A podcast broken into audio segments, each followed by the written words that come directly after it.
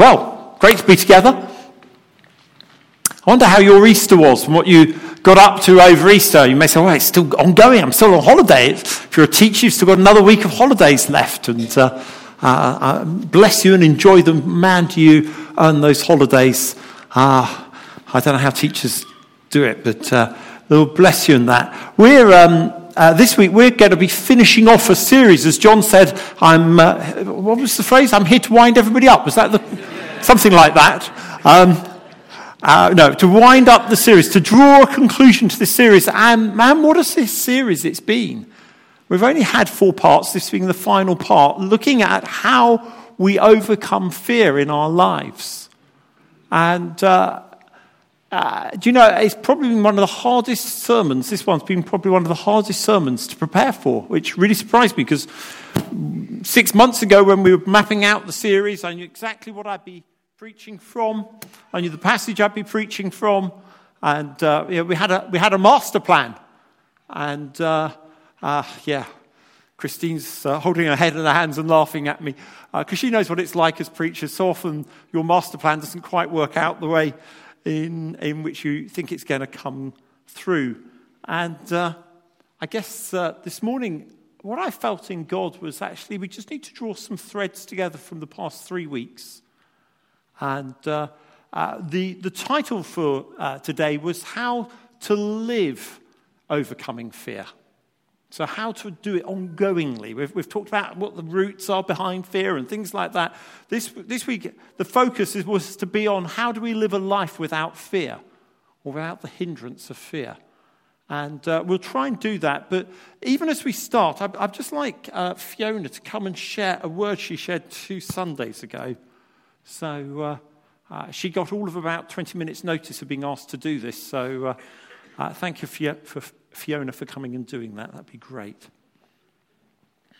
Um, three weeks ago, um, we were singing a song, and one of the lines was, um, Jesus, come have your way in us. And it really struck me. I just thought, wow, it's such a bold thing to be singing, like, come have your way in us. That's like a massive thing to ask you know, Jesus, like who'd done everything.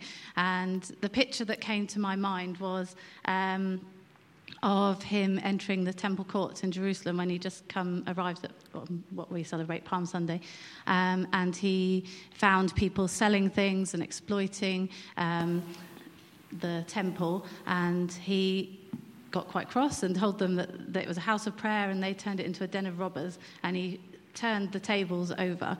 Um, and the word that I got um, was that Jesus was going to be turning tables um, in our lives. And I didn't share it that Sunday because I didn't feel it was appropriate. And then the following Sunday was when Sean was talking on overcoming fear. And it really struck me. We sang the same song again, actually, the, the, the, and that prompted me. It made, it made it come to mind. And I just thought, you know, that's really, in, Jesus wants to overturn tables in our lives when it comes to fear. And um, as someone who used to suffer a lot with fear and anxiety, I know that you can even fear Jesus doing that. And um, the, the word, the further bit of the word I got was that we weren't to fear him overturning tables. It wasn't something to be scared of, um, that he was coming to bring freedom. Brilliant. Thank you. Well done, Fiona. Thank you.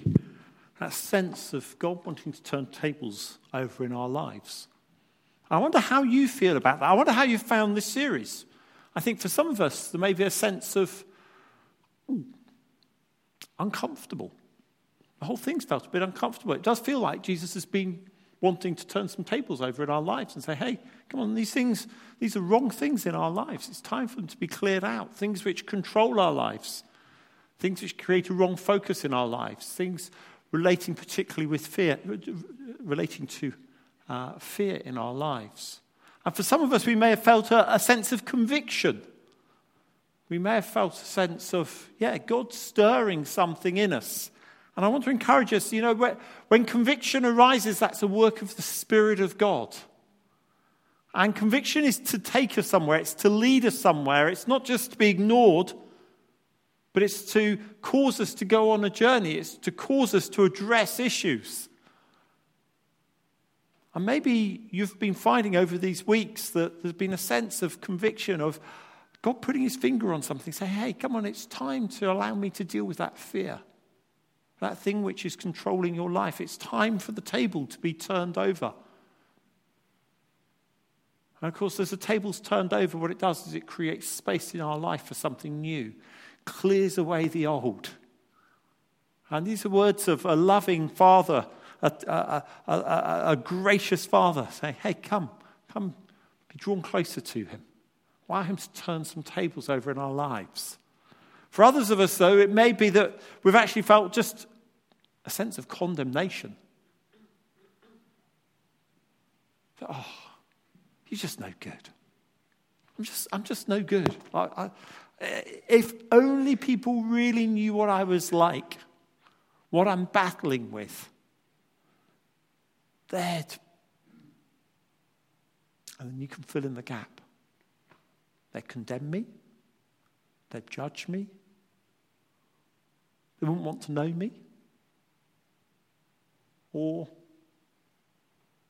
they'd give me a hug.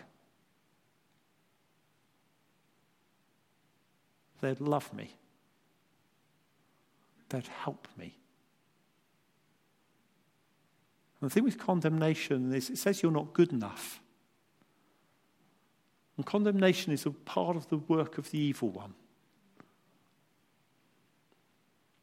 where he tries to isolate us and alienate us. And the Father's wanting to draw us closer, closer to Him, saying, hey, it's safe. You can deal with these things. You can take steps to come free of fear problem with condemnation is even, even the very concern that somebody's going to judge us is another fear. It's another, oh, what if only they knew? It's a fear thing, isn't it? It's, it's part of Satan's tools. Satan loves to lie, he loves to isolate, he loves to condemn, he loves to squash and say, You're no good. He loves to put shame on us because it isolates us, it stops us coming to the Father. And so this morning, just as we consider what is it to live a life without fear, you may be sitting here thinking, yeah, I, I, found this series really difficult, Andrew, because I've just felt I'm not good enough and I'm not getting free. And it'd be so easy to feel condemned. And the Father is saying, no, no, no, no, no, no. The Father's saying, let me draw you. Let me draw you into my tender love. Even some of the songs of worship this morning reminding us how much God loves us, the Father loves us, how He embraces us how he draws us closer. What's it going to be? Are you going to respond to the conviction of the Spirit? Do you know what? If you don't, and He is, if He is convicting you, if He's causing you to see something, eventually that conviction of the Spirit will go and that moment will pass by. But don't do that. Don't let that happen. Alternatively, you could feel condemned. I'm just no good. I'm just no good. I can't break free of this. That's a lie of the evil one. He loves to bind people up in lies. He loves to bind us up in fear, fear being the opposite to faith.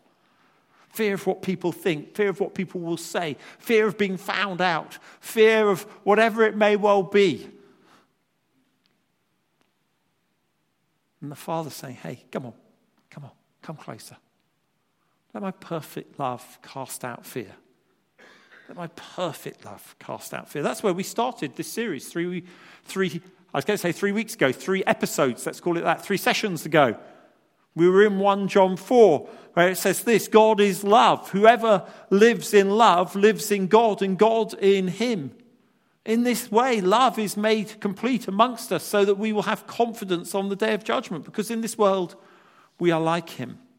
There is no fear, no fear in love, but perfect love. Perfect love? That's the love of God, God's perfect love. Perfect love drives out fear.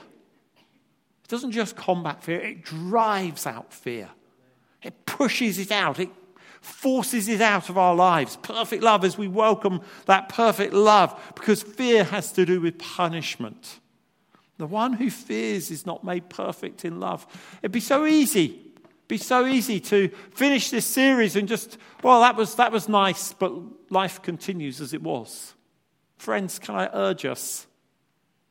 God actually wants to take us on a, a journey. I know it's a phrase we often use a journey of coming free of fear and living free of fear, of overcoming fear, not just once, but as a lifestyle, as a way of living. A lifestyle where we don't give way to fear, where we're not shaped and defined by fear in our lives. And so, over the last uh, three uh, times, we first of all started off looking in 1 John 4 at that passage I've just read from.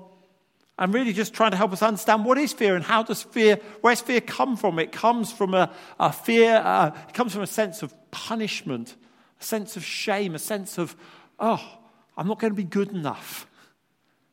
And that love was the perfect antidote to fear. God's perfect love is what drives out fear because we don't need to worry about punishment because we've restored with God perfectly.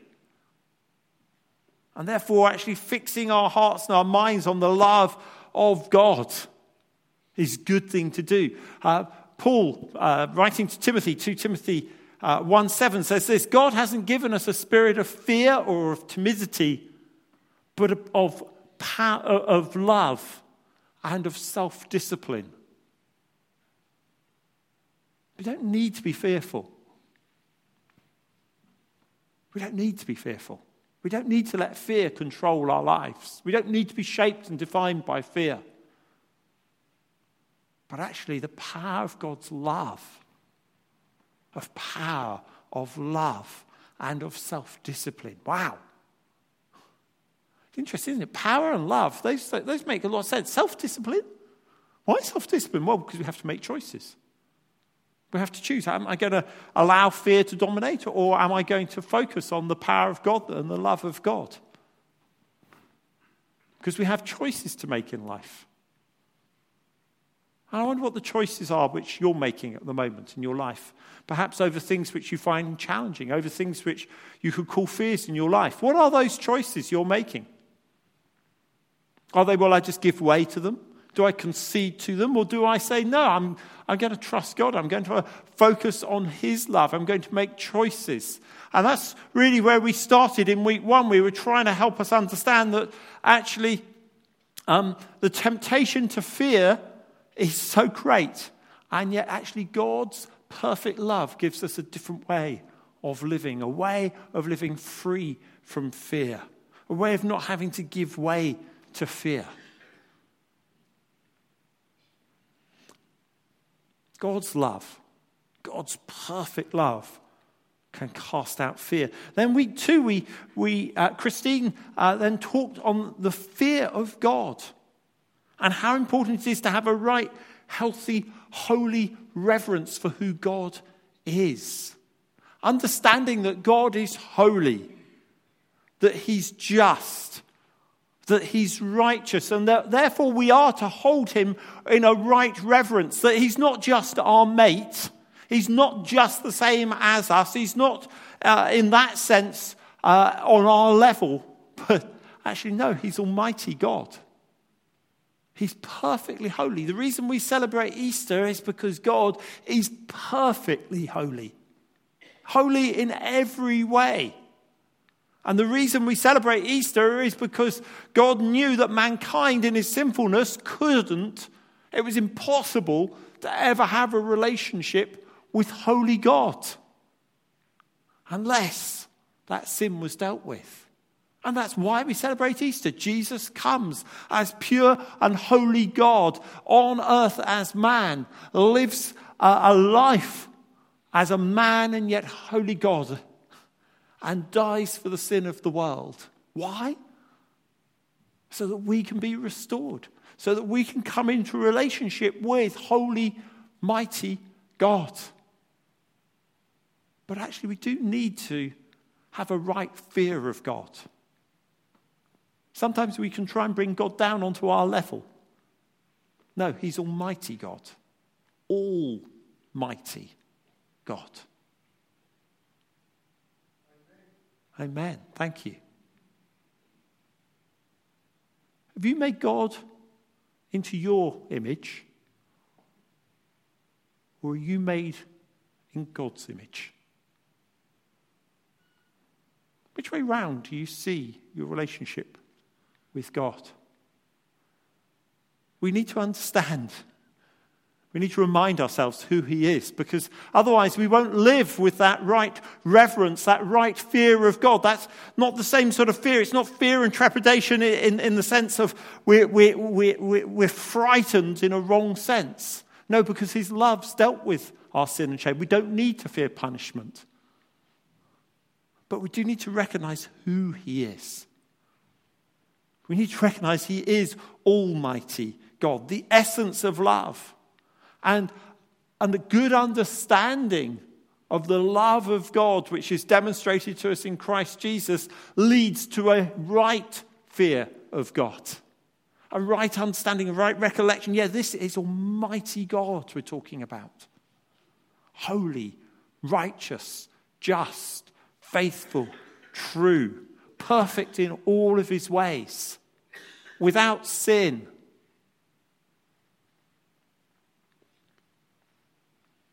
If we have a lack of a right fear of God,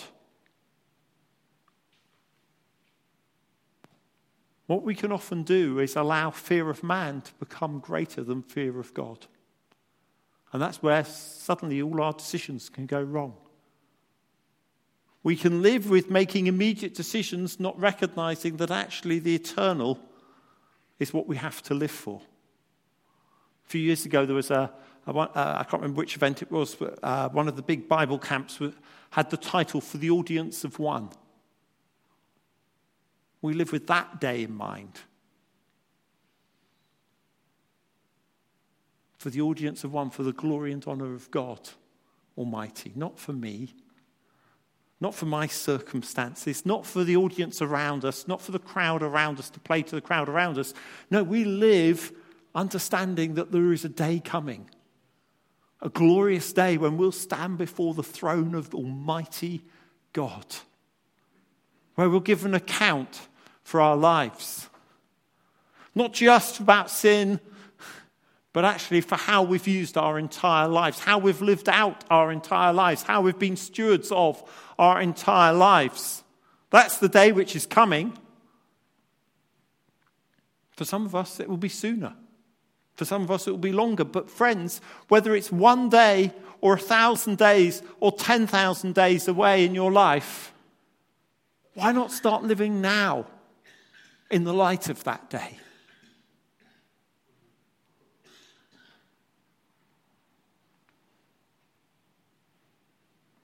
We need to have a right fear of God.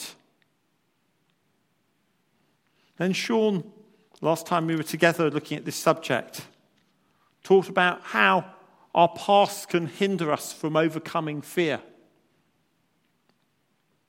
how our past can shape us.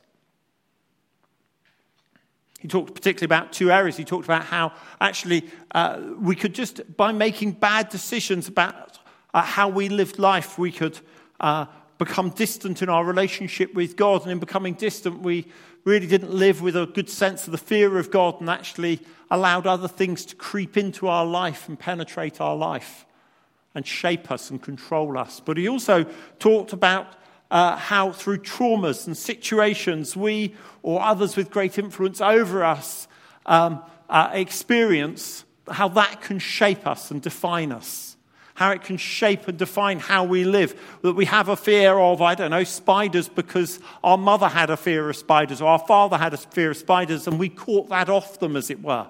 Now, that may seem like a banal example, but actually, in the same way, we can have things which control our life, which we've picked up from our parents, from our own life experiences. And Sean very honestly and openly taught about and shared about his own family situation and his own background and how that had shaped him.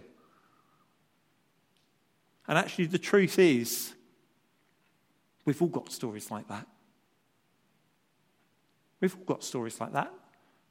Some may be bigger and seem uh, greater than others, but we've all got stories like that. Things which will shape us, one off situations in our lives which could so easily shape us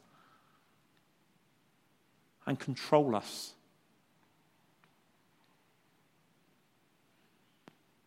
And so we need to understand that actually, if we're not walking with Jesus, we lay ourselves open to fear getting hold of our lives because fear is the opposite of faith. If we're not out working faith with Jesus in a relationship with Jesus, walking with Jesus, then we are opening the door to fear. But also, we need to recognize that there can be things which have happened in our lives in the past which can shape us and define us a, on a larger scale, which leaves the door wide open to fear.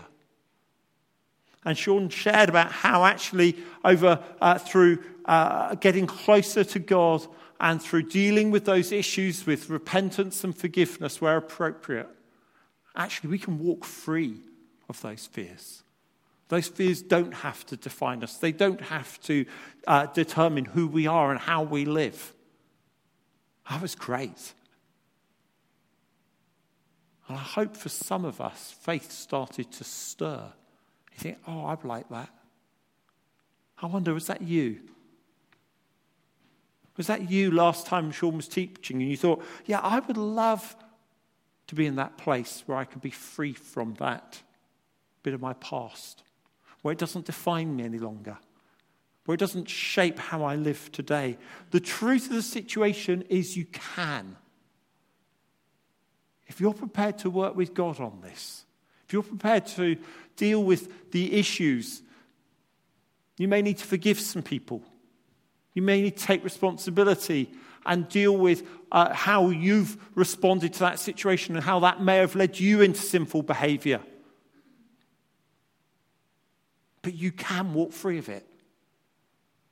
Because God's perfect love casts out fear. God's perfect love casts out fear. And so we come to this week, and you may think, oh, goodness, what, we've got further to go? Yeah, we've got a little bit further to go. But don't worry, it's not much further. And you say, well, how do we live lives which are free of fear? How do we do it on an ongoing basis? Well, really, I've already explained it, but let's try and put it into some very simple terms. But before I do that, I just want to encourage you that this is not unique. Okay? Actually, battling with fear, living without fear, with the temptation to fear but not responding to it, is common to most of the great heroes of the faith you will find in the Gospels and in the Old Testament. Whether you look at the story of Joshua or Moses or Gideon or Esther or Mary or King David or so many others, you will find actually the temptation to fear surfaces time and time and time again throughout their lives.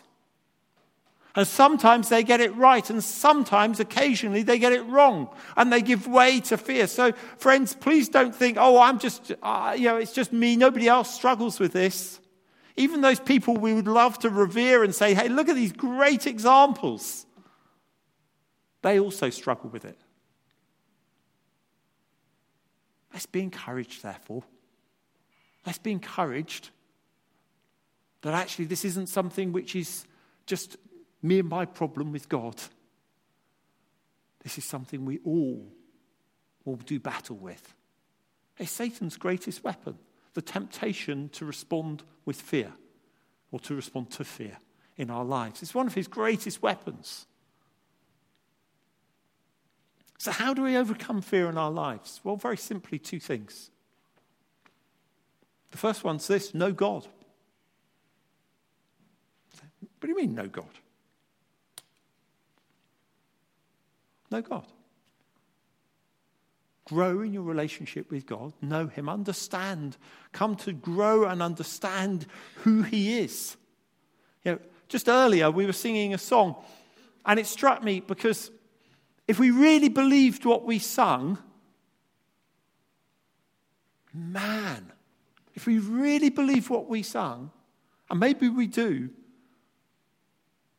life would be very different for many of us. What was the line? Perfect in all of your ways. You are perfect in all of your ways. You're a good, good father. That's who you are, who you are. You're perfect in all your ways. Do we really believe that? Do we really believe that He is perfect in all of His ways?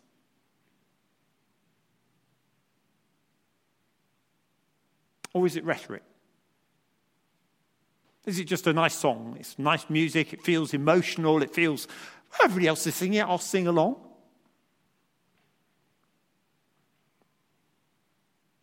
Don't think about the person next to you. Ask yourself that question for a moment. Do I really believe God's perfect in all his ways? In other words, can I trust him absolutely?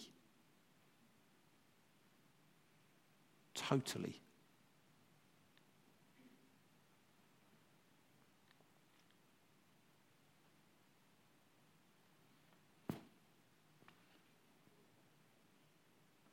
You are perfect in all of your ways. Perfect in all of your ways. Perfect in all of your ways to us. You are perfect in all of your ways. Perfect in all of your ways.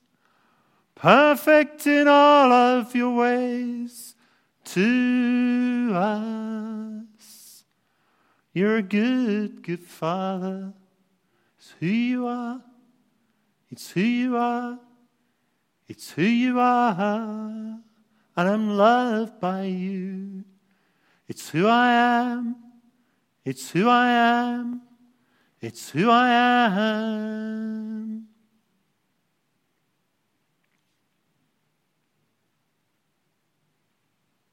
It's true. It's true. He is perfect in all, in every possible single way.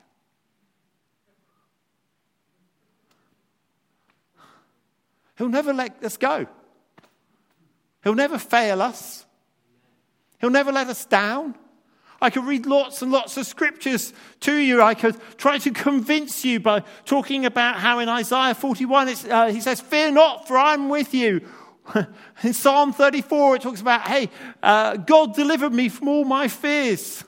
How in, uh, in Philippians 4, uh, verse 6 and 7, 1 Peter 5 7, it, it, brings the same sort of concept of, hey, bring all your concerns, cast all your concerns on God, for He cares for us and he will give us peace in our hearts and our minds. How in Matthew 6 it talks about how, um, how he knows all of our needs, he'll supply for all of our needs.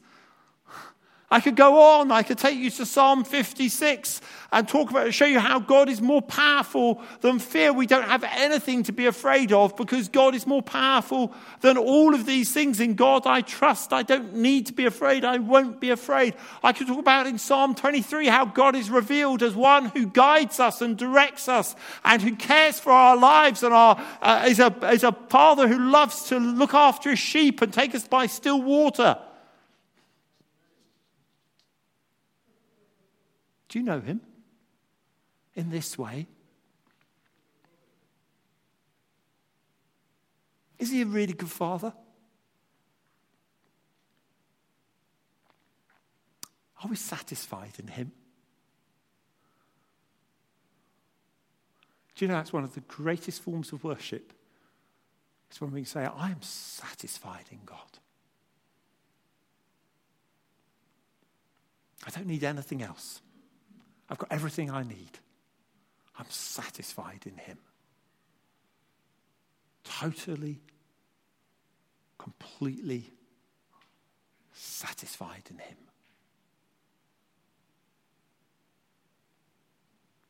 And of course, if we are really satisfied in Him, then what do we have to fear?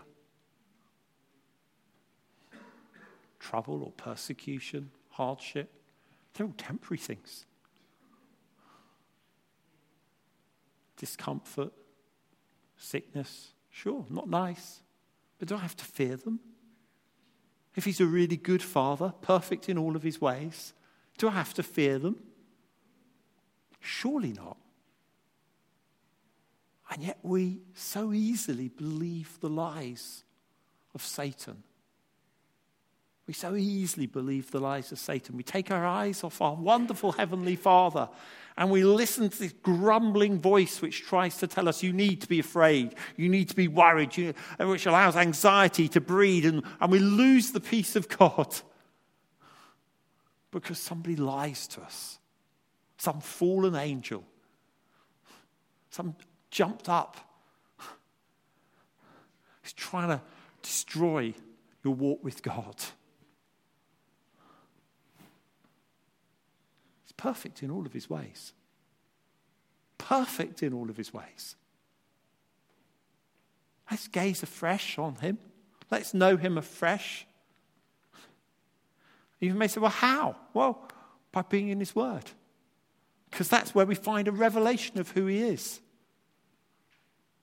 By being satisfied in him, by worshipping him, by making him the object of our worship through talking to him. We call that prayer, but all it is is talking to him. Prayer sounds really as though there's some major skill to learn. It's just talking with him and walking with him. Through following his Holy Spirit's lead in our life, through being part of a church, through being involved in a body of fellowship where we encourage one another and support one another, where we serve one another, where we grow and we, we, we, we rub up against one another and knock each other's corners off. That's a good thing, by the way, in case you wonder.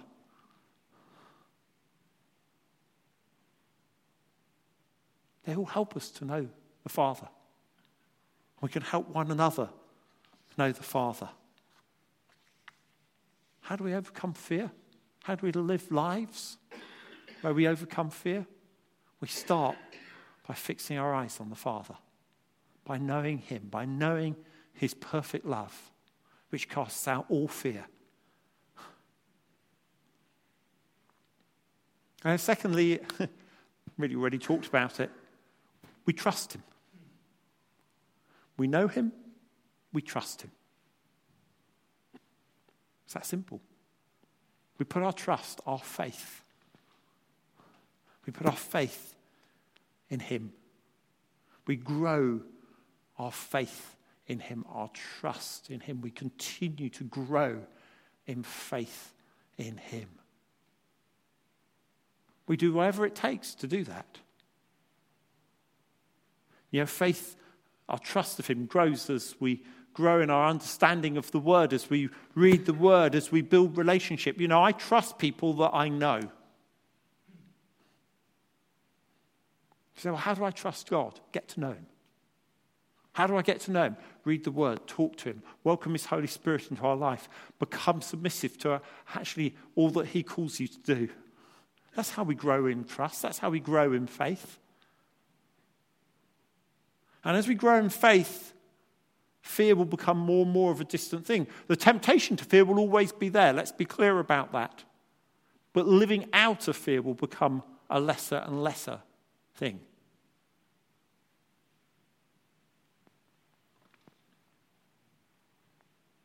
Watch out for those things which drain us of faith.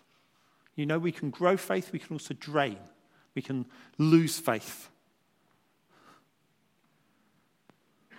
Past history, past experiences, failures, disobedience, acts of disobedience, succumbing to temptation to fear, believing the lies of the evil one. All those things will drain us of faith.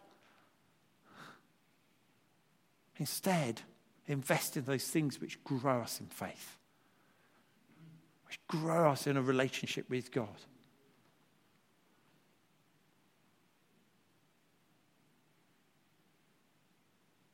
It's that simple. How do we live a life overcoming fear, overcoming the temptation to fear? We live a life knowing God, letting Him be everything to us, letting Him be our satisfaction, our delight, our pleasure. Remembering that He is Almighty God, not a little pocket God, but He's the great I am, who is able to look after all of His creation and has been doing an incredibly good job of it for a very, very long time. And it's totally trustworthy.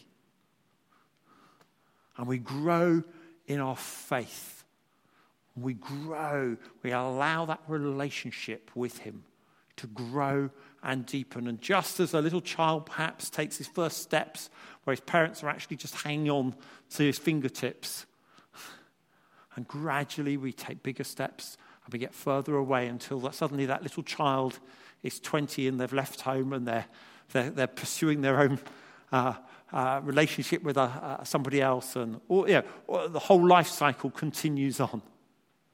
Let's grow in faith together.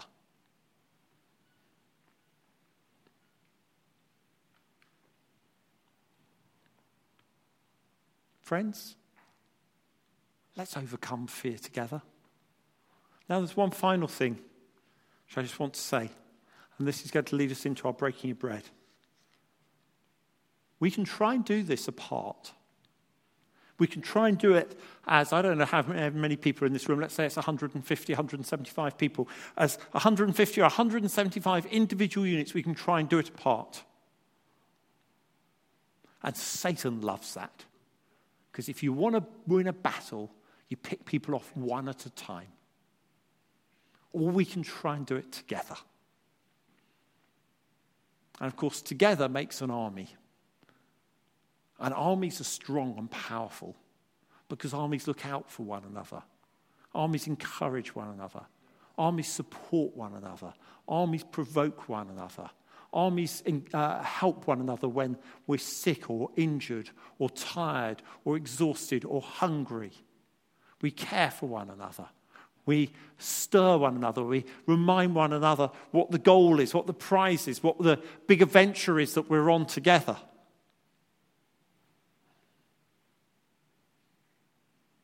Of course, the risk in that is when we're talking about something so intimate and so personal as the battles we are struggling with. We have to take risk.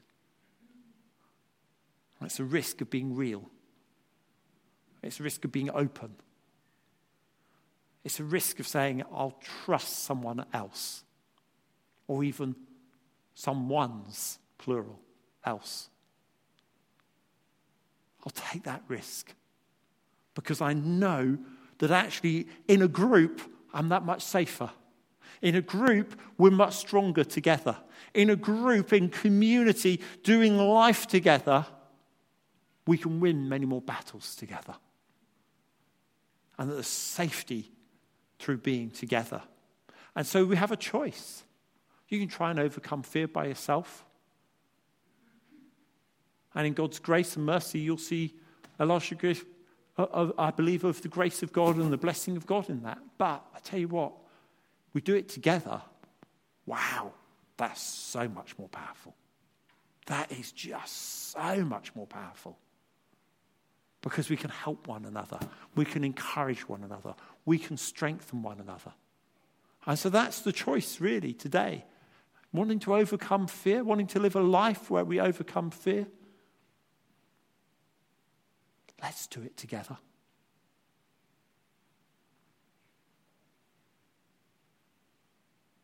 So we're going to break bread now.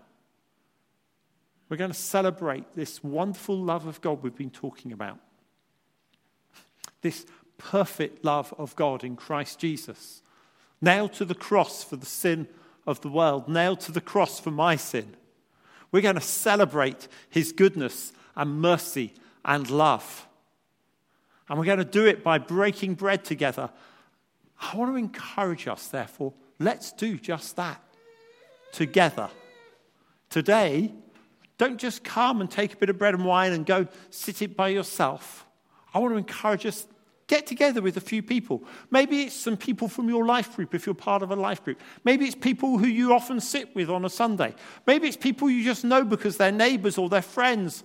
Whatever. Get together with a small group of people. Perhaps no more than five, let's say. That means I'm, I'm sure there'll be at least a few groups of six or seven. That's fine. This isn't law. But then actually be real. Let's share the challenges we're facing. Let's actually pray for one another as we break bread together. As we revel in the love of God, let's pray that we each know a bit more of the love of God. And let's be just a little bit more real And let's talk about actually, hey, I found this challenging. I'm trying to work through this in my life. Would you pray for me? Don't get into ministry mode. Just pray for one another. Bless one another. That's why I'm saying no more than five. May, you may even want to just do it with two or three. So you've got time just to pray for one another. Paul gives us instructions that when we come to break bread together, we're to pause and to reflect as we, as we do this. And uh, you'll find that those instructions in 1 Corinthians 11 if you want to look them up at some other point in time.